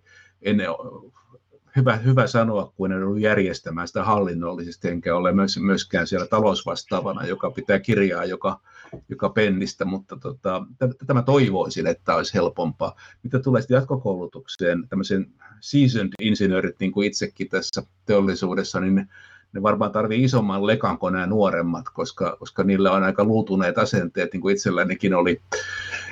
Eli, eli jollakin tavalla pitäisi vähän räjäyttää tajuntaa. En, en osaa sanoa, mikä se tapa on. Ehkä se olisi esimerkkien kautta. Siis mitä, mitä insinööri yleensä ymmärtää, on, on kuitenkin sit sellaisia käytännön esimerkkejä, että näin täällä tehtiin, tapahtui A, niin ehkä tällaisia, että nämä IFC ja Spinnovat ja nämä yrityskeisit on aika hyviä, jos on, on ollut jo työelämässä pidempään, niin sitten tämmöinen akateeminen luontotyyppinen ei tahdo oikein osua, eikä sitten osu nuorillekaan oikein siinä perinteisessä muodossa enää. Et ehkä semmoisia niin tietoiskuja menestyksekkäistä kiertoalan, kiertoalan yrityksistä ja, ja ideoista käytännössä, niin se voisi olla, olla sellaista HR-organisaatio varmaan pystyy nykytekniikalla järjestämään tämmöisiä mikrooppimishetkiä mobiililaitteiden kautta vaikka, että katsot tämä video, kun odotat lentokentällä taas jälleen, kun pääset lentämään, niin, niin tota, katsot tämä video ja kommentoi, miten mieltä oli, toimisiko tämä meillä. Tai miksi se ei toimi meillä, on tietysti se ensimmäinen kysymys, mutta sen jälkeen, miten se voisi toimia meillä. Tämän tyyppisiä. Kiitoksia, loistava idea. Toihan on, toi pitää heti laittaa kyllä toteutukseen, että kun asut lentokentällä, niin sitten tulee videosuosituksissa puhelimeen suoraan sitten näitä kiertotalouden oppimateriaaleja. Siellä on aikaa, aikaa niihin tutustua. Me ollaan tekissä ihan täysin samaa mieltä tästä, että, että, niin kuin, että sikäli kun Suomessa on nykyään kiertotalouden diplomi koulutustakin, niin se on niin kuin, totta kai hyvä juttu ja me ollaan senkin kanssa, niin kuin, tai sitäkin tuetaan, mutta, mutta niin kuin meillä on kanssa ajatus, että, että niin kuin sen sijaan, että koulutettaisiin erillisiä kiertotalouden osaajia, niin halutaan, että ihan kaikki dippainssit, varsinkin ne, jotka nyt äh, aloittaa koulut, koulun, koulun penkillä niin tota, tai yliopistossa opinnot, niin he saisivat kaikki jonkinnäköistä ymmärrystä, perus, perustietoja näistä kiertotalouden äh, juuri, juuri planetaarisista rajoista ja, ja sitten miten se oma, oma ala kytkeytyy siihen, siihen osana ratkaisua, niin tota, se on kyllä hyvä pointti. Mitäs sitten, tota, Anne, minkälaisia näkemyksiä sulla sulla on tästä osaamistarpeesta? Näkyykö se teidän, teidän ää, asiakkaiden, asiakkaiden toiminnassa tällä hetkellä, että onko siellä jotenkin osaaja, osaajatarpeita tai ää, niin kuin semmoista gäppiä, gäppiä siinä, jotta se kiertotalous voidaan sitten toteuttaa siellä asiakasyrityksissä? Tota, jos mä mietin vaikka meidän tiimiä, minkälaista osaamista meillä on, että, meillä on toisaalta niin kuin itse kuulun tämmöiseen ehkä generalisti strategisen tason osaaja niin kuin päähän ja sitten toisaalta meillä on niin kuin, ö, hyvin niin kuin syväosaajia ja sitten me tiimityönä ikään kuin rakennetaan se ratkaisu asiakkaalle. Et tota, vaikka on ihan samaa mieltä Jarin kanssa tuosta, siis allekirjoitan kaikki, mitä, mitä sanoit, että, että pitäisi olla kaikilla se tietty, tietty ikään kuin ymmärrys sen sijaan, että olisi vaan niitä erikoistuneita. Mutta tavallaan niin kuin, kun tarvitaan toisaalta, että jos mietitään vaikka vaihtoehtoisia materiaaleja tai että mitkä on kiertotalouden mukaisia materiaaleja ja sitten taas ne kemikaalit, joka on se, mitä me ei nähdä, mutta äärimmäisen olennainen, onko joku tuote kiertotalouden mukainen vai ei, niin me tarvitaan siihen niin kuin syväosaajia, me tarvitaan niitä, jotka ymmärtää kemian ja mole- molekyylit, rakenteet ja näin, mutta yhtä lailla, että jos niin kuin nostan jonkun tähän, menemättä nyt tähän suohon, että mitä kaikkea se voisi olla, niin toisaalta sitten niin se systeemitason ajattelu on aivan olennainen. Ähm, ja, ja melkein niin kuin väittäisin, että jos se systeemiajattelu, jossa se, ne planeetan rajat ja ekologiset parametrit on pohjalla, niin silloin ö, sä lähdet jo niin kuin freimaamaan sitä sun suunnitteluratkaisua vähän toisella tavalla, kun sä ymmärrät ne syy-seuraussuhteet. Sä ymmärrät, että miten tämä kokonaisuudessaan, kokonaisuudessaan toimii ja miten sen pitäisi toimia. Et ehkä se on sellainen, niin kuin, minkä, minkä nostaisin tähän, tähän keskusteluun. Et molempia tarvitaan meidän asiakasprojektien näkövinkkelistä, mutta tota niin, äh, et oikeastaan se, joo, et yksi ei niin kuin voi tuottaa lisäarvoa johonkin saakka, mutta että jotta me saadaan oikeasti kokonaisvaltainen ratkaisu, että vaan jos miettii sitä circular designia, niin sun täytyy ymmärtää ne tuotteen ominaisuudet, ne materiaali- ja kemikaalivalinnat, mutta yhtä lailla siitä modulaarisesta tuotteesta ei ole mitään hyötyä, jos et sä pysty systeemitasolla suunnittelemaan sun toimintoja niin, että sä oikeasti saat siitä bisneshyödyt. Puhutaan vaikka uudelleen valmistuksesta tai käänteisestä logistiikasta. Kiitoksia, erittäin hyvä pointti ja tästäkin, tästäkin kyllä täysin samaa mieltä, samaa mieltä että, että, tota, se on onneksi semmoinen, mitä tuo insinöörikoulutus ainakin DI-koulutus tänä päivänä tekee onnistuneesti, että tämä systeemiajattelu niin kuin, tulee sieltä suhteellisen, suhteellisen niin koulutuksen äidinmaidossa, koska, koska niin kuin, jo tuotesuunnittelukin on aina systeemistä, koska siellä on niin paljon takaisin kytkentyjä ja semmoisia elementtejä, mutta sitten kun sen kytkisi vielä tähän niin planetaarisiin rajoihin, niin se todella niin kuin, itsekin kyllä tästä vähän, vähän innostuin ajatuksesta, että se voi sitten tuottaa aika paljon, paljon niin kuin hyvää sen kautta. Mitä sitten vielä Heikki, onko lisättävää tähän, tähän kokonaisuuteen? No kauheasti ei ole enää lisättävää, sen verran hyvin on, hyvin on tässä näitä ajatuksia tullut. Ja niin täysin samaa mieltä tuosta äidinmaitoajattelusta, että tota, pitäisi saada niin kuin, koulutuksen alkuvaiheessa oleville niin jollain tavalla kokonaisvaltaisesti läpi eri, eri koulutusohjelmien niin kuin laadukkaasti, inspiroivasti ja motivoivasti konkreettisten esimerkkien kautta myös siellä niin kuin nämä asiat innostettua ja iskostettua niin kuin sinne opiskelijakuntaan, niin se on niin kuin ihan se kaiken A ja O, että se saa, saadaan niin kuin hyvin ja innostavasti tehtyä siellä, että hei, että tämähän on niin kuin iso, iso ja hyvä mahdollisuus nyt niin kuin uuden, uuden oppimisen ja kehittämisen paikka eri, eri näkökulmista laaja-alaisesti. No ehkä, ehkä voisi niin kuin korostaa, en tiedä mikä on niin kuin tänä päivänä tilanne siellä, mutta toki sitten niin toi kaupallinen puoli, ää, niin tota, no se, se on oikeastaan alalla kuin alalla, mutta se, että se saadaan niin kuin vahvasti sinne talous, kauppatieteet, tuotantotalouspuolelle myös niin kuin, äh, mukaan ja he, heille sitten se niin kuin rooli kans sit siitä, että just toi systeeminen ajattelu, mitä Anne toi tuossa hyvin esiin, ne, ne maa, maapallon rajat ja, ja sitten ehkä niin kuin tällainen niin kuin äh, tosi avoin, avoin tyyppinen uudella niin kuin yhteistyö, jopa ekosysteemien kehkeyttäminen ja näin poispäin. Niin tällaiset, tällaiset niin kuin ajattelutavat ja painotukset äh, tähän niin kuin hiilineutraalin kiertotalouden konseptiin tuotuna, niin näitä niin kuin itse painottaisin, mutta ehdottomasti laaja-alaisesti, inspiroivasti, motivoivasti, äh, konkreettisten case-esimerkkien kautta. Tuohon niin täydennyskoulutukseen varmaan just noin niin kuin Jari sanoi, että tota, isolla lekalla innostavasti konkreettisten esimerkkien kautta ja, ja näin poispäin. Loistavaa, ollaan siis aika, aika yksimielisiä tästä reseptistä, millä osaamisesta sitten pidetään, pidetään tämän huolta. Meillä on tullut yksi yleisökysymys. Ari Ojamies kysyy, otetaan tämä tässä kohtaa, eli, eli kun puutuote hajoaa elinkaaren päässä biologisesti, onko se lineaarisen talouden päätepiste vai osa kiertotaloutta, kun biomassa palaa luonnon kiertokulkuun? Joo, tämä biopuoli tässä kiertotaloudessa on, on hieman omanlaistaan, niin totta, kukas tähän Arille haluaisi kommentoida ja vastata? Mä voin yrittää. Tota, tässä mun taustalla on tämä meidän kotitalo ja tämä on 1850 suurin piirtein rakennettu hirrestä Vain muutama hirsi jouduttiin vaihtamaan kymmenen vuotta sitten, kun tultiin tähän, remontoitiin sitä. Että jatkaa se puutuote hajoamista on aika pitkään, satoja vuosia, jos sitä oikein hoidetaan. Toisaalta me tiedetään, että Helsingin suunnalla puretaan jo taloja, jotka on rakennettu 1990-luvulla, toki myöskin muusta kuin puusta. Eli kyse on varmaan vähän metafyysinen sillä tavalla, kuinka pitkä se elinkaari on, kun se puutuote kestää. Sehän voidaan vaikka polttolaitoksessa polttaa kymmenen vuoden kuluttua, jolloin se on vähän niin kuin haaskausta minun mielestä, kun se voisi kestää oikein hoidettuna satojakin vuosia. Mutta ei mulla, ei mulla, tämä on vähän määrittelykysymys, kuinka se haluaa määritellä. Saanko mä jatkaa tuosta?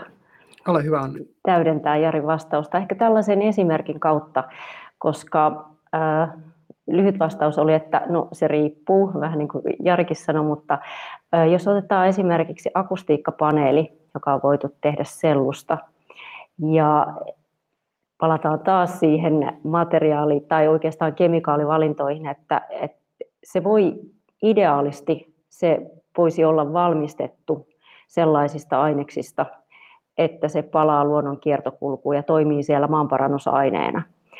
Jos taas siellä on käytetty kemikaaleja, jotka myrkyttää sitä maaperää, niin silloin me ollaan lineaaritaloudessa. Mutta jos se on suunniteltu ja valmistettu sillä tavalla, että se kaikki voi turvallisesti hajota luontoon ja toimia maaperän parannusaineena, niin silloin me ollaan kiertotaloudessa erittäin hyvä tarkennus, eli, eli tuota, täytyy tosiaan suunnittelu, suunnitteluvaiheessa jälleen se niin kuin ratkaisu tehdään, että onko se osa, osa ratkaisua vai osa ongelmaa. Yes, meillä alkaa tota, aika tulla sellainen päätöksen, että lähdetään viimeiselle kysymyskierrokselle ja, ja to, tosiaan kun tässä nyt ollaan, ollaan niin kuin insinööriyleisöä pääosin meillä, meillä tänään linjoilla todennäköisesti, niin tota, ja, ja tosiaan pääosin, pääosinhan meidän jäsenkunta on esihenkilö- ja asiantuntija-asemissa olevia, diplo, olevia diplomi-insinöörejä, on myös arkkitehtejä ja filosofian maistereita ja vastaavia, mutta, mutta tota, mitäs ajatuksia teillä herättää semmoinen, että miten meidän jäsenkunta, nämä tekniikalla ammattilaiset, voisi omalla toiminnallaan parhaiten vaikuttaa kiertotalouden edistämiseen omalla työpaikallaan tai miten, miten he voisivat lähteä muuten parhaiten edistämään, edistämään tota, kiertotalouden edistämistä omalla työurallaan. Ja lähdetäänkö kierros, kierros sitten vielä Jarista? Joo, mä vastaan vähän tähän ehkä eri tavalla kuin ajattelin aluksi. Eli insinöörien kannattaisi lukea sosiologiaa ja psykologiaa, historiaa. Sitten ehkä ymmärtäisi paremmin myös kiertotaloutta ja ihmisten käyttäytymistä ja, ja miten vaikeaa sitä on muuttaa, koska ihmiset loppuviimeksi omilla valinnoilla, niin kuin aikaisemminkin todettu, ne vaikuttaa tähän asiaan. Eli kehotan lukemaan muutakin kuin insinöörikirjoja se on erinomainen vinkki, vinkki ja itsekin kyllä allekirjoitan. Ne on, ne on äh, erittäin, erittäin sivistävää, oivalluttavaa luettavaa. Mitä sitten äh, Heikki? Joo, no sitten, sitten kun on lukenut sitä tota, psykologiaa ja sosiaalitieteitä, niin toki omalla työpaikalla voi, voi varmaan yrittää niin kuin vaikuttaa siihen, että esimerkiksi strategiatyössä nämä hiilineutraalin kiertotalouden asiat tuodaan aidosti sinne, sinne strategian ihan ytimeen ja, ja tota, pyritään löytämään niitä, miten sitä omassa toiminnassa niin kuin mittareita asetetaan niille ja että et näille sitten varataan myös riittävästi resursseja, jos on vaikka, vaikka jonkin tyyppisiä pilotti- tai kehitysprojekteja, niin ne ei ole sitten sellaisia niin kuin näennäisiä, vaan niillä on ihan aito niin kuin, ää, johdon, johdon tuki ja niihin on varattu riittävät resurssit, niin näihin asioihin voi varmasti koittaa omat työpaikallaan vaikuttaa. Loistava pointti ja sitten vielä Anne. No tähän jatkoksi niin tietysti se ymmärrys siitä, että mikä on nykytila, on aina hyvä lähtökohta. Eli missä ollaan nyt. Ja, ja kun tämän jälkeen toivottavasti kiertotalousajattelusta innostuu ja inspiroituu ja tutkii sitä lisää niin ja tarkastelee, että no, mitkä asiat siellä jo toteutuu vai ollaanko ihan täysin siinä take, make, waste tyyppisessä ähm, maailmassa. Ja sitten sen jälkeen, äh, kun on löytänyt ehkä sellainen, se niin kuin sweet spots, että näistä kannattaisi lähteä liikkeelle ja, ja toisaalta sitten, että mitä, mitä parhaimmillaan se yritys voi, voisi olla, jos on tehnyt sellaisen sisäisen harjoituksen, niin kyllä se business casein ikään kuin rakentaminen, että no mikä se niin kuin bisneksen näkökulmasta ne hyödyt on, mitä voidaan saavuttaa lyhyellä ja, ja keskipitkällä aikavälillä. Ja sitten toisaalta tietysti, että no mitkä ne päästövähennykset on ja sitten myöskin se uusi innovaatiopotentiaali. Tämä kuulostaa ehkä paljolta, mutta että aika niin kuin lyhyenäkin harjoituksena tällaisen voi tehdä, että okei, tässä on niin kuin meidän, meidän tulokulma kiertotalouteen ja itse asiassa se turvaa meidän pitkän aikavälin kilpailukyvyn näillä ja näillä asioilla. Näistä, näistä lähtisin liikkeelle.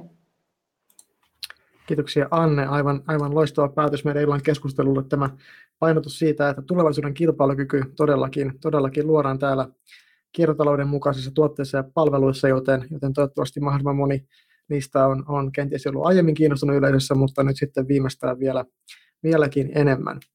Ää, kello lähestyy kuutta, joten on aika, aika tota, kiittää meidän keskustelijoita, kiittää meidän yleisöä ja, ja tota, ei muuta kuin kaikki kaikki edistämään, edistämään kiertotaloutta omalla työpaikalla ja kehittämään omaa osaamistaan, jotta sitten voi, voi paremmin olla osa ratkaisua eikä, eikä osa ongelmaa. Kiitoksia ja hyvää illan jatkoa.